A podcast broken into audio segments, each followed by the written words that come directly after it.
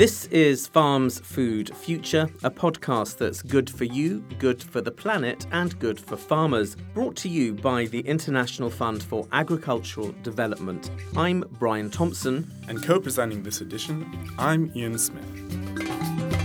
In this month's edition, we'll be focusing on International Women's Day twenty twenty-two. The theme is Gender Equality Today for a Sustainable Tomorrow. We'll be talking to I F A D's Gender and Social Inclusion lead, Ndaya Beltchika. Additionally, our intrepid reporter, Miguel Tarán, has been talking to the projects that won the twenty twenty-one I F A D Gender Awards, who have reports from Tunisia, Nigeria, Kenya, Nicaragua, and the Philippines. And finally, we'll be hearing from a Buddhist nun in South Korea known as the Philosopher Chef. She has an interesting take on sustainable food systems. Don't forget that we want to hear from you what you think about our stories and who you want us to be talking to. So please get in touch with us at podcasts at ifad dot org. And you can subscribe to this podcast via your favourite podcast platform, and please rate us. This is Farms Food Future. I'm Ian Smith, and with me is Brian Thompson. Promoting gender equity and empowering women is indispensable for eradicating rural poverty and hunger. In every project that I F A D undertakes, gender inequality is factored in. Ndaya Beltchika is I F A D's lead technical specialist for gender and social inclusion. She told our reporter Miguel Tarán about the importance of International Women's Day in highlighting ongoing gender inequality. I'm always surprised to know that some people need convincing about celebrating women's achievement while calling to action for accelerating equality between men and women. Overall, women represent about half of humanity, or three point nine billion people, and yet they do not have their fair share of assets, resources, or services. So yes, Um, progress has been made, but much remains to be done. And let's take a look at the case of the covid nineteen pandemic, for instance. So evidence from Brazil, Chile, Costa Rica, and Mexico shows that partnered women with children have lost more jobs than men, particularly women living with children under six years of age.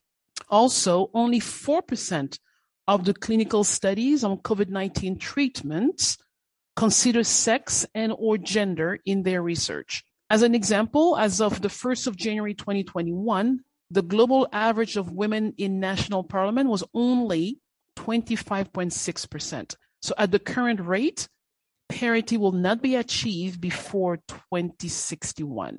So now on climate change, it is all recognized that extreme weather events, changes will continue. So according to the World Health Organization, women are more likely to die as a result of natural disaster, such as drought, floods, and storms. And despite all of this, women are not sufficiently prioritized in country commitments linked to climate action.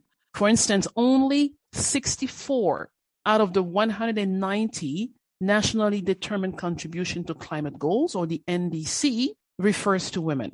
And lastly, if we want to look at the context of agriculture, globally, women do about half of the work. And while one hundred sixty-four countries recognize their right to own, use, and make decisions about land on equal terms with men, only fifty-two countries guarantee these rights in practice. So yes, a call to action for greater equality between women and men is not a luxury, but is a necessity. How have you seen prejudice manifest itself to you? Okay, so, well, I sit at the intersection of multiple factors of vulnerability. I am a woman, I'm Black, I'm a single parent, and I speak English with an accent. So yes, I have experienced discriminations because of my gender, race, marital status, and the way I speak. So prejudice can result in unfair treatment, violation of rights, violence, or even death. So now in the context of the work of I F A D, uh, social cultural norms which perpetuate the subordinate status of women because of their gender is also a form of prejudice. More specifically, gender-based violence, which can take many forms and include sexual, physical, mental, and economic harm inflicted in public or in private, is a form of prejudice. It is estimated that one in three women will experience sexual or physical violence in their lifetime. And as we are seeing an increase in the number of conflicts around the world, the threat of G B V, gender-based violence, significantly increases for women and girls. A second form of prejudice is the exclusion of women from decisions that affect their lives or their daily lives, and their equal access to resources and assets are also forms of prejudice, and they result in higher incidence of poverty for women. So as an example, small-scale farmer households that are headed by women earn on average thirty percent less than those headed by men.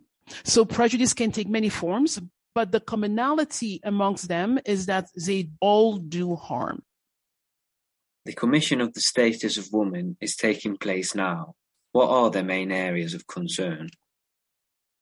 So the Commission of Status of Women has two themes. The priority one is achieving gender equality and the empowerment of all women and girls in the context of climate change, environmental and disaster risk reduction policies and programs. And the review theme is women's economic empowerment in the changing world of work. So we see that the main areas of concern are the effect on women and girls of climate change, environmental degradation, and disasters. So in that context, it's important to recall that the Intergovernmental Panel on Climate Change report for twenty twenty-one states that weather changes will continue to cause, one, agricultural and ecological droughts, second, frequent and more intense heat and cold waves, and third, extreme rain in sea level rises and flooding. In other words, the pressure on the ecosystems that women depend on will intensify. It is also noted that changing climate is a risk multiplier, particularly for the poor. Three quarters of the world's poorest and most undernourished women and men live in rural areas in developing countries, and most earn a living from working in the food system, which is under threat by climate change. As a result, urgent action is required in multiple ways, but most specifically in the forms of policies and programs for a just transition and a strengthened focus on climate adaptation. These actions are required and necessary for sustainable development and food security. We'll hear more from Ndaya later in this episode. She'll be talking about I F A D's plans to address gender inequality.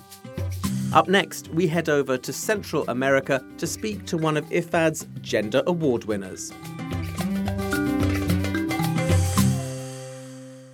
This is Farms Food Future with me, Brian Thompson, and Ian Smith. Project Nica Vida was named the Gender Award winner for the Latin America and Caribbean division. This programme, based in Nicaragua, has worked with local authorities to empower rural women and to achieve equity in decision-making and household work. Our reporter, Miguel Tarán, had the chance to talk with Rosa Argentina, the project's gender focal point. She explained the value of providing financial education to rural women and the effect that it has had on gender equality overall in her community. First of all, the Nicaraguan constitution recognizes equality between men and women. From there, we have a legal framework that supports the fact that both women and men have the same rights and the same opportunities. Therefore, all the actions of society and the government aim to work for gender equity and equality. This is why there is several projects developing in our country, including Project Nica Vida. One of the ways to achieve this equity is by giving women, and especially rural women, the correct tools and education so they can prosper and develop themselves economically. What role do the strategic partnerships like governments and local institutions have to have to make a project like this succeed? For this project, we are following the policies and strategies of the Nicaraguan government and the Ministry of Family Economy, which is in charge of the Nica Vida project. We perform following inter-institutional strategies and alliances, such as the Nicaraguan Institute of Agricultural Technology, the Ministry of the Environment and Natural Resources, the Ministry of the Family, the Ministry of Agriculture, and all the mayor's offices in the territories where the project operates.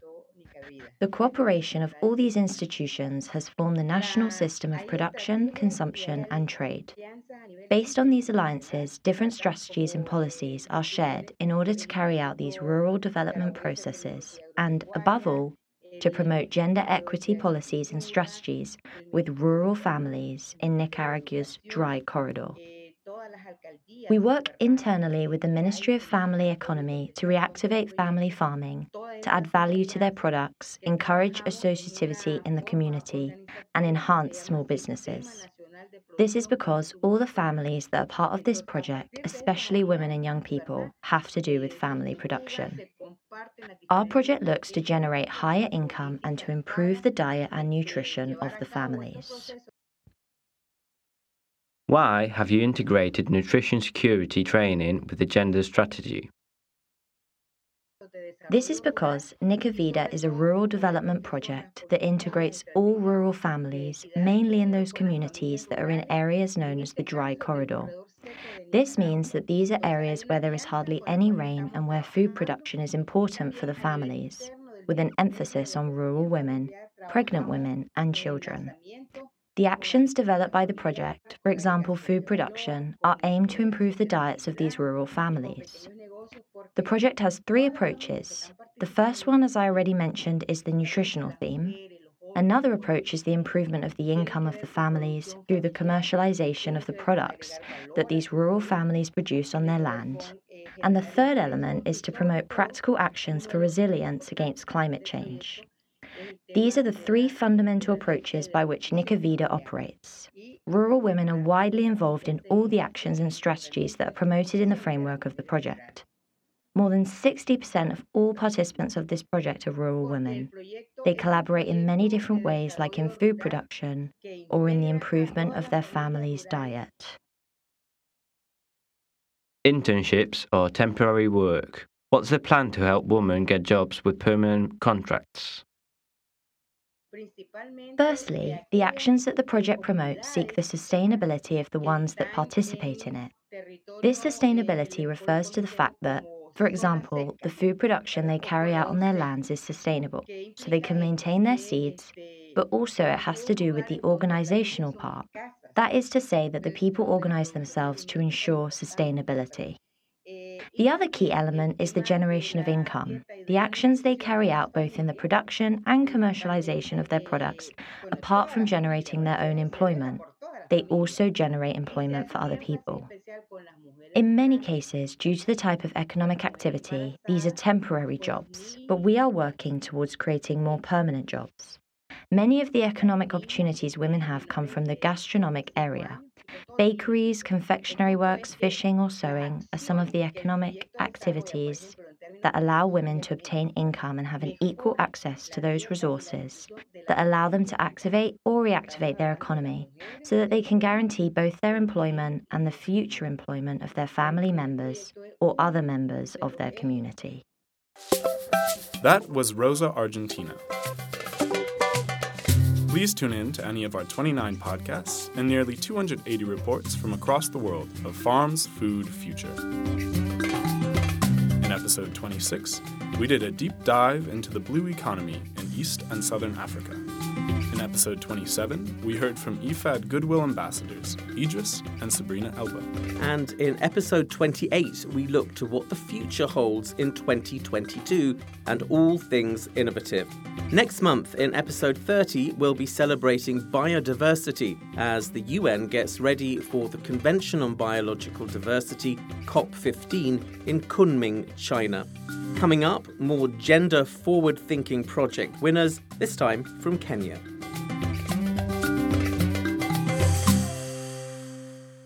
This is Farms Food Future. Our next Gender Award winner is from Kenya, and Miguel Tarán has this report. Winning the I F A D Gender Award for the Eastern and Southern Africa is the Upper Tana Catchment Natural Resources Management Project in Kenya. The main focus of this project is the management and rehabilitation of natural resources and the drive to achieve gender equality. Ashoi Mathenge, gender focal point of the project, explains, choosing where water well is going to be constructed has the direct effect on gender issues. That way, the infrastructure is gender friendly, and therefore they will use less time in actually uh, getting the water. So that way, they actually have more time left to engage in more productive activities. But there are more ways to achieve it. Both men and women need to be included in the decision-making organ of that uh, rehabilitated infrastructure, where women have a voice on how do we continue sustaining this infrastructure. And again, uh, once the infrastructures or the system is rehabilitated, discussions come at the household level. The issue of making decision on land, access, and control of what is going to be done actually becomes a household discussion. Empower Empowerment and gender equality of women at the household level start trickling slowly. Another interesting perspective of this project is the introduction of the Gender Action Learning System, or GALS. At first, there were a few problems. Joy explains why. Once all the household have been able to uh, understand the concept of this household methodology, that is GALS, the attitude of men towards women, and especially on issues of household responsibilities, has changed.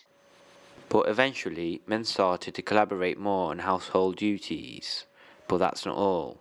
We have seen them incorporate their spouses in bank accounts, incorporating them in title deeds, where in the social context, it was not necessary because the man uh, is the custodian of the land. So there is a paradigm shift even in ownership of family assets. And that is a huge transformation where now men are able to incorporate their spouses in the household assets, and therefore it is transformed in the decision making. So the paradigm shift where women were just watching or just doing the work uh, without consultation with their spouses has really changed upon introduction of the GALS methodology.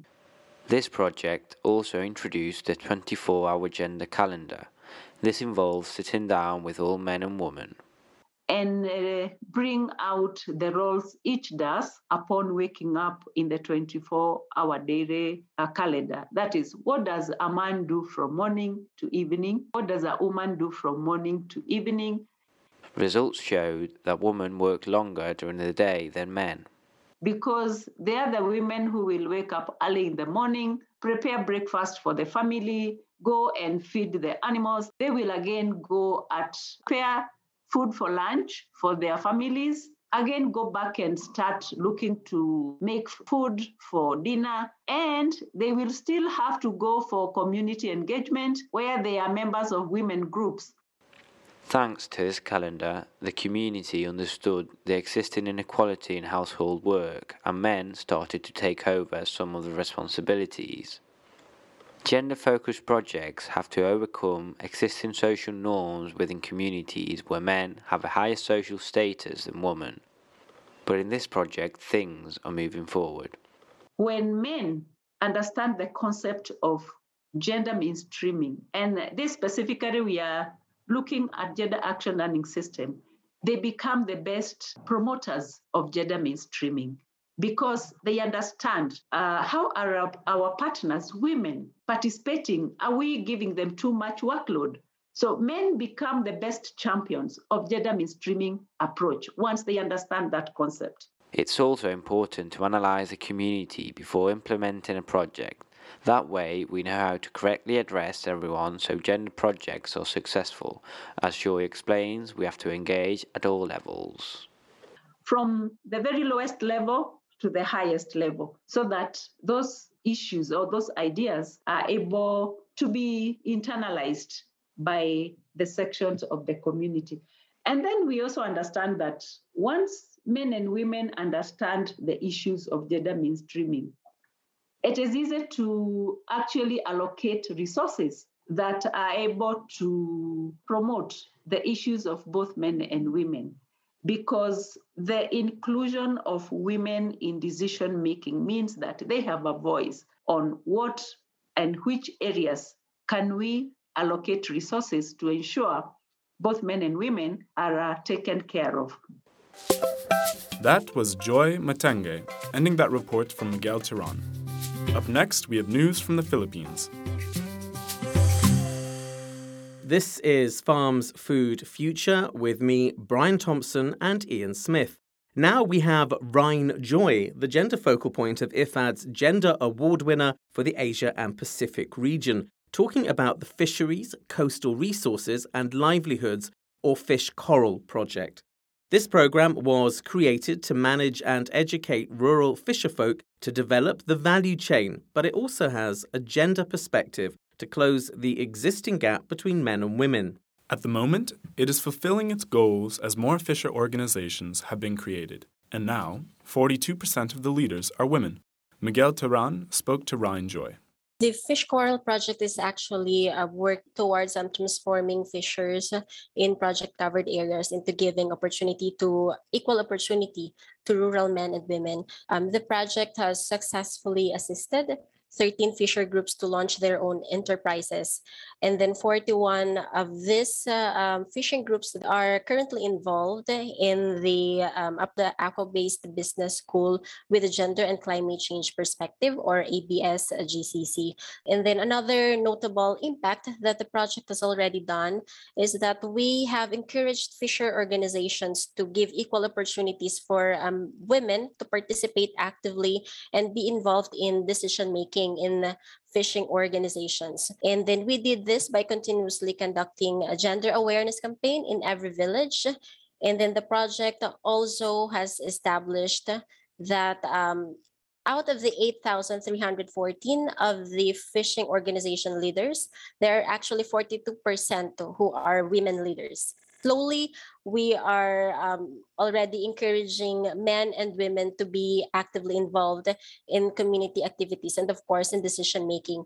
And then we also noted that um, women are already taking non-traditional um, positions or roles in the community because we um, can see visibility by women in the community. So I think those are the um, impact that we can already note of as of this time with the project. Can you explain the work of the Bureau of Fisheries and Aquatic Resources, B F A R, and why is it important for this project?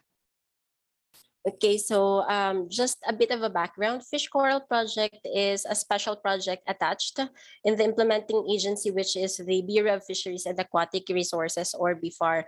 So B F A R is, is responsible for the development, improvement, management, and conservation of the country's fishery and aquatic resources. So in the Fish Coral Project, B F A R provides its um, expertise on fisheries and coastal resource management, including procurement, uh, production, and also value addition.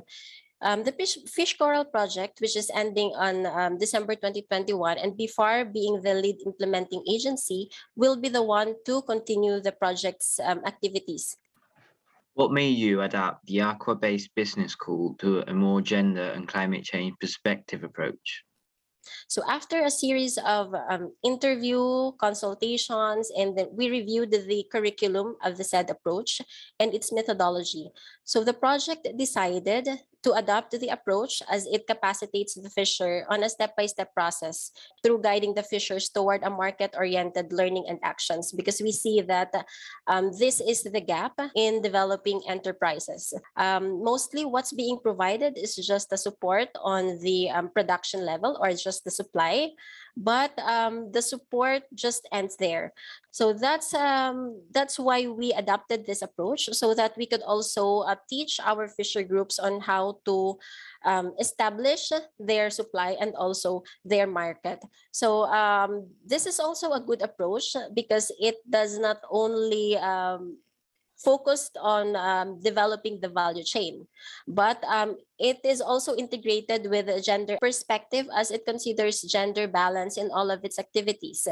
And um, it also promotes um, equal opportunity for both men and women to have different roles in the value chain. So it does not limit women to just um, processing, but uh, we also encourage them to be involved in a non-traditional roles in the value chain. And lastly, talking again about non-traditional uh, positions for women, what have been the main changes in the community after women have emerged as the new community leaders? it is, um, how do I say this, um, very fulfilling to see that women actually are becoming more than just a mother and a wife.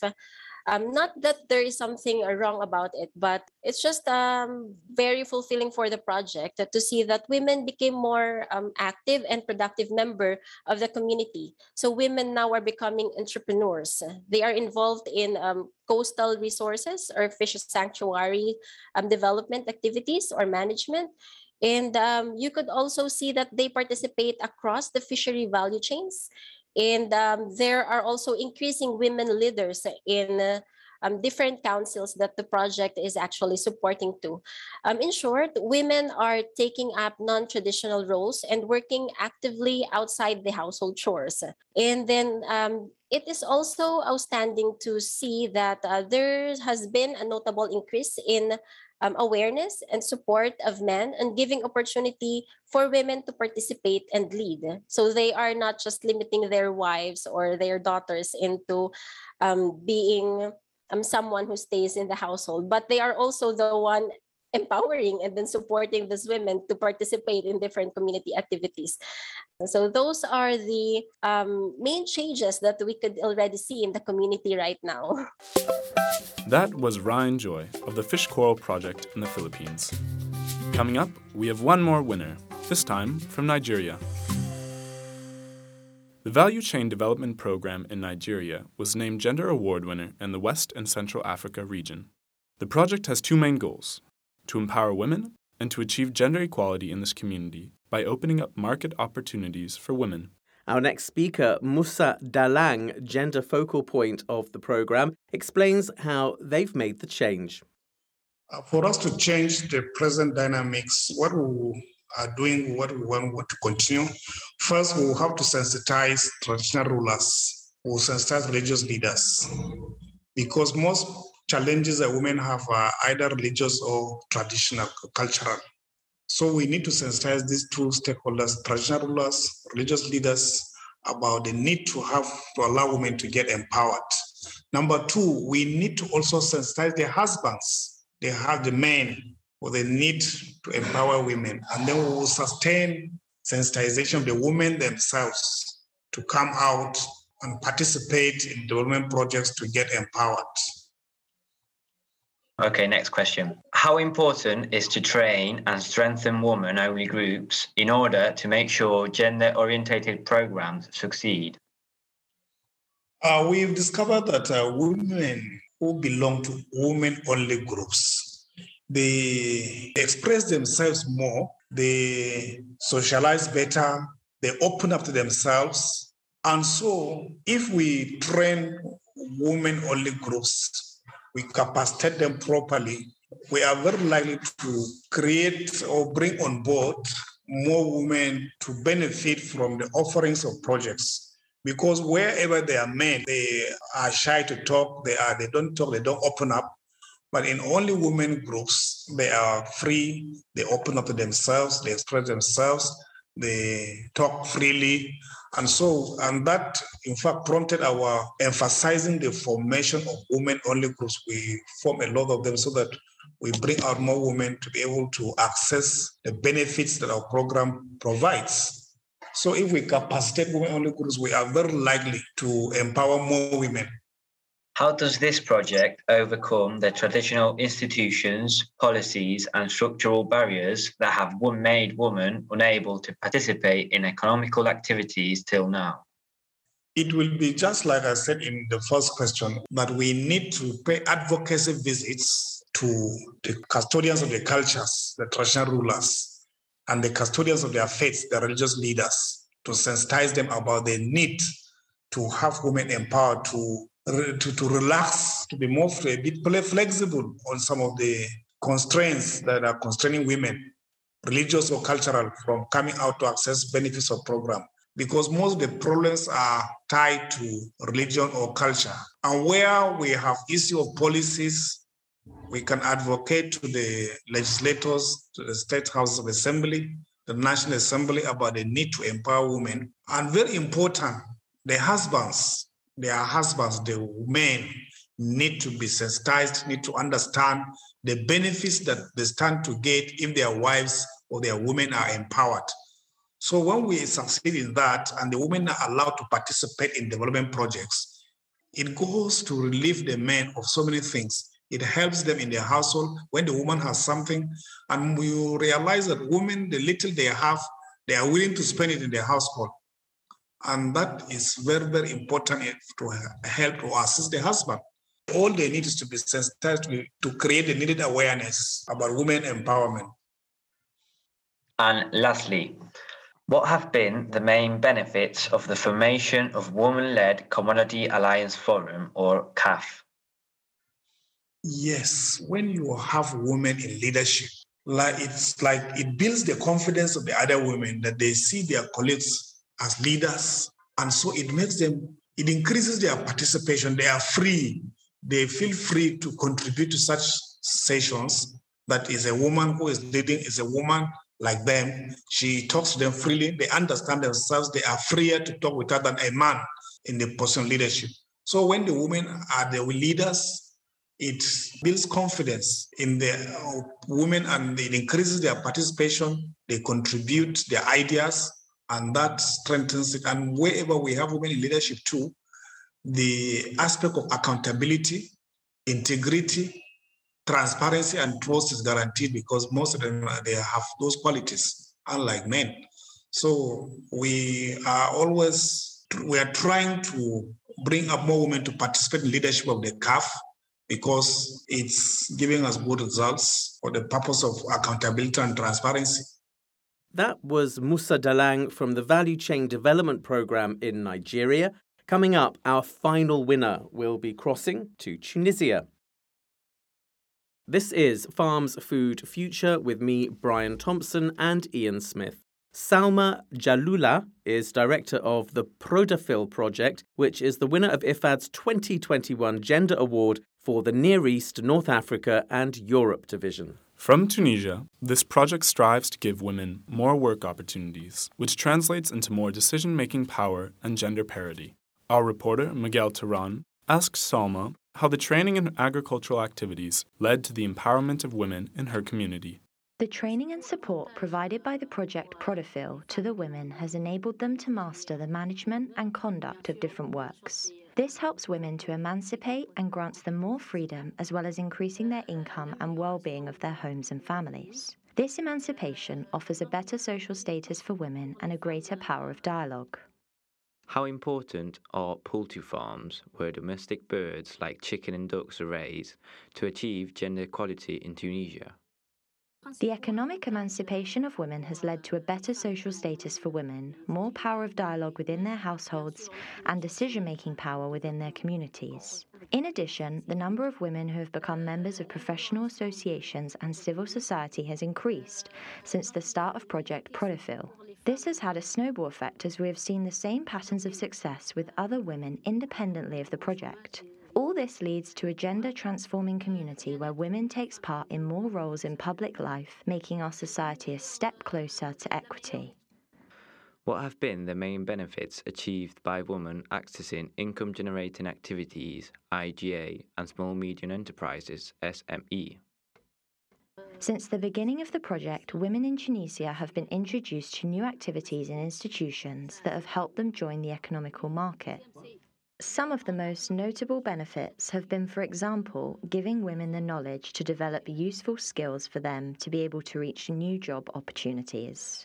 This has increased their employability, especially from the most educated women. At the same time, this has had other positive outcomes on women's lives, like the improvement of their income. That has had a direct effect on the well-being and nutrition of themselves and their families. As I mentioned before, all these changes have made women open up more their social and economic environment. What has been the outcome of introducing women to traditionally male activities like camel breeding or woodworking? Women have demonstrated their capacity to perform predominantly male activities as well as men do. The positive results of women doing these activities has changed the attitudes men had before and have changed their perception of the abilities women have. There's also been a snowball effect that has drawn seven women into men's activities. This success has increased women's confidence on their own capacities and has helped them to take up other activities that before were dominated by men, creating new job opportunities for women. Thanks to Salma Jalouli. Next, we'll be talking to a Buddhist nun racking up the changes for sustainable cookery in South Korea. Jeong Kwan is a Zen Buddhist nun and also a well-known chef of Korean cuisine. She grew up in Yeongju, South Korea, where her parents had a small farm. Jeong Kwan decided to become a nun when she was seventeen after her mother passed away. Jeong Kwan has become famous in Korea as a philosopher chef, not only for her sustainable vegan recipes, but also for her pure and sincere approach towards cooking. Our reporter, Do Yeon Han, met up with Jeong Kwan at Baekyang Sa Temple in South Korea. She talked about her experience in cooking and farming and had clear messages about the importance of sustainable food systems. First of all, Do Yeon asked about the characteristics of Buddhist temple food. Temple food is a link that connects the mental and physical energy of monks while they are training. Throughout the four seasons, we rely on nature to get seasonal ingredients, then ferment the leftovers to eat for the next season. It is a sustainable recipe that allows you to spend the whole life of a plant together during the four seasons. I heard that you grow your own ingredients and cook with them. As both a chef and a farmer, what should be the most important thing to consider when cooking? Farming is getting to know the ingredients. With farming, we can realize how the climate and the universe change, how my life works, and how both my life and nature are deeply related. Farming means that you are with the things that form you. Therefore, cooking with ingredients from them is to share the growth process of nature as I have gone through. Farming and cooking always go together with nature. Usually, farmers' minds are always focused on the farming cycle. They share their energy with the crops and are always worried if the crops will be stepped on, seeds will ripen too early, be torn by the winds, or et cetera. Therefore, when you cultivate massively with machines, it is necessary to consider the loss of energy that we share with the crops. This is why I recommend growing foods such as peppers or eggplants at home rather than growing flowers. Only when you realize how farming is done, you will know the hard work of farmers, the importance of climate and nature, and how important my attitude towards food is. I wish people to grow and cook foods that give this enlightenment to other people. Have you noticed any changes in the environment as a result of the climate change, which affects the ingredients you grow or cook with? It should rain or snow when it has to, and sunlight when we need it. But the climate seems to be somewhat angry these days, and this is the result of what we have caused. We need to realize this. When I get sick, the whole world gets sick. And when the climate and nature get sick, I get sick. We are also beasts who rely entirely on nature. Recently, I headed down to my farm to harvest cabbages for kimchi, but none of them were able to eat. I've never seen a cabbage eaten so much by bugs. Not only me, but also nationwide, this problem has led to a significant increase in cabbage prices this year. Small changes in nature have a great influence on humans. Within these changes, what efforts should we put into practice for future generations and sustainable food systems? Do not eat unfairly processed food. You should eat something that has died naturally. To reduce carbon emissions, we should minimize raising livestock excessively and unethically for human convenience. Also, we should reject using chemical fertilizers, which may cause waterway pollution and degradation of soil health. If you start growing foods by yourself, you can share your energy with food entirely and see the world more clearly. Your clear spirit belongs to the universe and becomes one with nature. To do so, individuals around the world should change first. Every consumer and farmer should reverse their thoughts and consider not only each other's position, but also nature's words. People are too lazy to consider climate change in proper farming. Due to excessive dependence on machines, they have no idea how the natural environment circulates and at what temperature the seeds sprout. Farmers should know science, politics, and economy to farm properly. This means those who do not farm should also know how to farm. What does cooking mean to you? Cooking is a means for me to protect the principles and laws of my life. Cooking is the process of knowing the essence of where the ingredients come from and where I come from. Therefore, the two essences become one within cooking.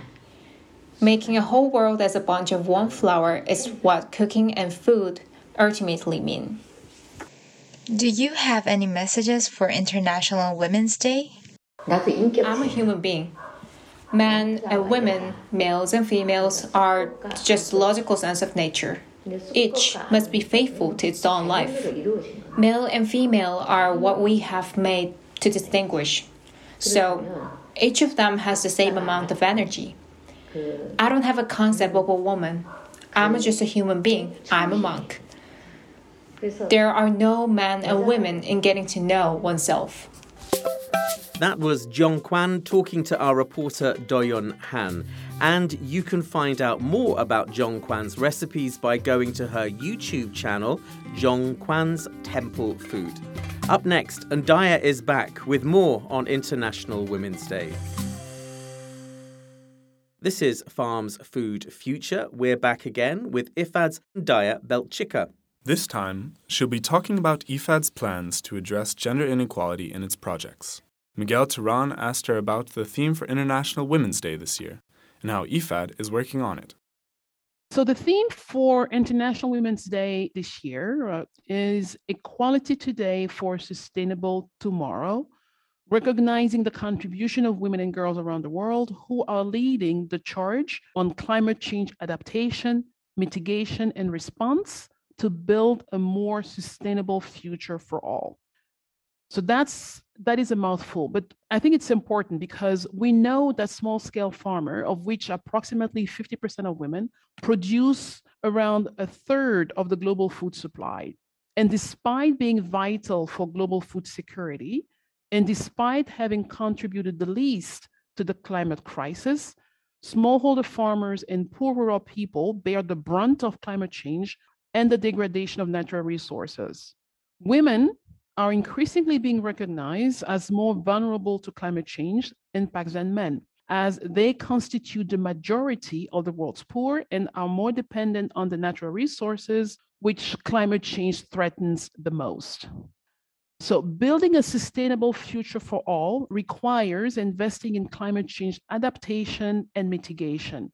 But when we look at collectively, what women and more generally small-scale producers receive, we know that they are underserved by climate finance. In twenty nineteen, less than two percent of climate finance reached small-scale producers. This represents a major barrier to sustainable development, food security, and decent livelihoods. In line with its mandate, I F A D is advocated for and contributing to mobilizing climate finance to reach, benefit and empower small-scale producer with a focus on small-scale women farmers. Okay, and uh, now lastly, how is I F A D coming along in terms of its work on this issue? What will be the main goals of twenty twenty-two? So I F A D will pursue a three-pronged approach. One, it will continue to put people at the center. That is, who are we working for? Second, it will address their vulnerabilities. And lastly, it will capitalize on their knowledge and strengths. So evidence shows that women are most vulnerable to climate change impacts than men. And at the same time, women and girls are effective and powerful leaders of change maker for climate adaptation and mitigation. There is also evidence that women are involved in sustainability initiatives around the world and that their participation and leadership results in more effective climate action. So it is very key to know these important things. One is to examine the opportunities as well as constraints to empower women and girls to have a voice and be equal partners in decision-making related to climate change. Second, it is important to build a sustainability of intervention resilience of small-scale women farmers, and promote gender equality and women's empowerment. And third, it is important to advocate for and mobilize climate finance for small-scale producers with a focus on women's producers. So what will I F A D do? So I F A D will do five things to deliver on the nexus of gender and climate. Number one, I F A D will continue its co-leadership role of the Gender Equality Forum, Feminist Action for Climate Justice. Second, I F A D will mainstream gender consideration in all its climate investments.